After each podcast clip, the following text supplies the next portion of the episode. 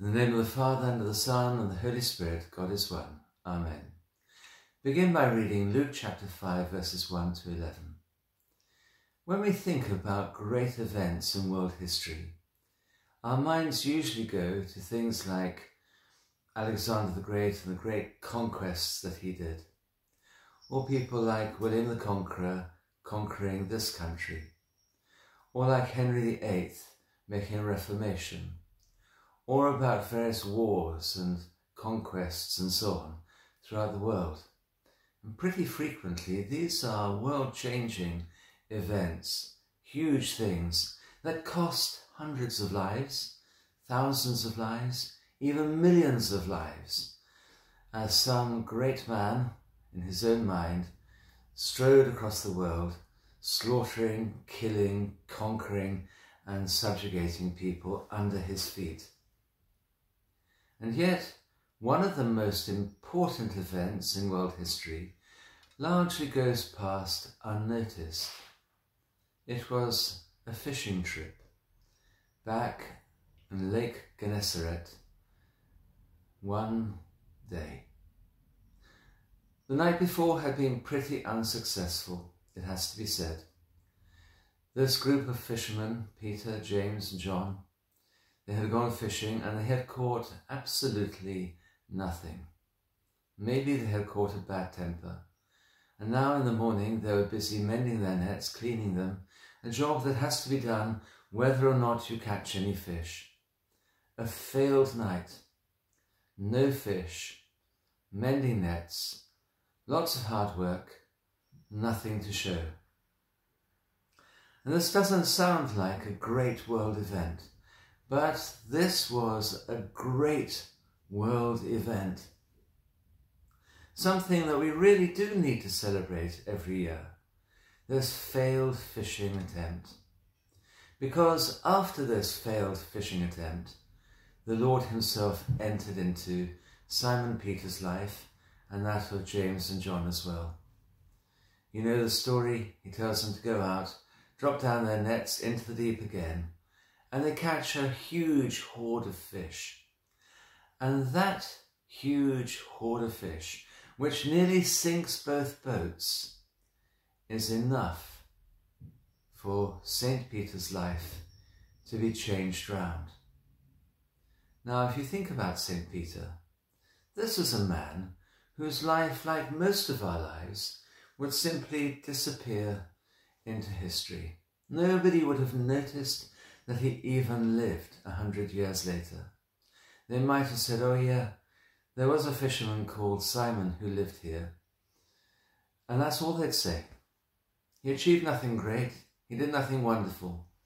But nowadays, there are schools, hospitals, roads, monasteries, churches, all named after him, and countless icons, statues, and so on, depicting this man who had a failed fishing trip one night by the Lake Gennesaret.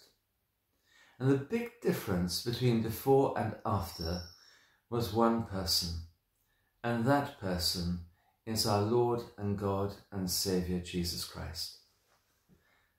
Afterwards, St. Peter would never be the same. We see changes even there in the story. At the beginning, he's called Simon. Towards the end, he's called Simon Peter and Peter. At the beginning, he talks about the Lord as Master. At the end, he talks about the Lord as Lord. At the beginning, he is a cross man mending his nets. At the end, he's a man repenting and kneeling before the Lord and asking him to depart, for I am a sinful man, he says. At the beginning, he's a fisher of fish, failed. At the end, he becomes the fisher of all humanity, gathering everybody into his net and rescuing them out of the sea of this world into the boat of heaven. People of every type and kind a life completely changed round. At the beginning, he was a man just like so many of us who was going to be born, live, eat, and die, and be forgotten. And at the end, he's a man who does all those things, but who also has in his power the ability to change the world through Jesus Christ. And now it's time for us to do the same. We too can be people who live and die and disappear, get buried somewhere, and after a while, maybe a hundred years, maybe 200 years, maybe 300 years, our memory is completely erased. Or we can also kneel before the Lord and say, Lord, I am a sinful person. The Lord will say, Okay, stand up. I'm going to make you a fisher of men. Go and gather men and women of types and kinds into my boat until it nearly sinks. And then, amazingly, at least in heaven, you will be remembered eternally. So we come to this amazing point in our lives when we have this ability to allow the Lord to come in, get into our boat, as it were, and change the person that we are. Make use of that time. Kneel before the Lord. Say, Lord, I am sinful. I repent. Do with me as you wish. And he'll lift you up into eternal memory. Your prayers, God bless you. Amen.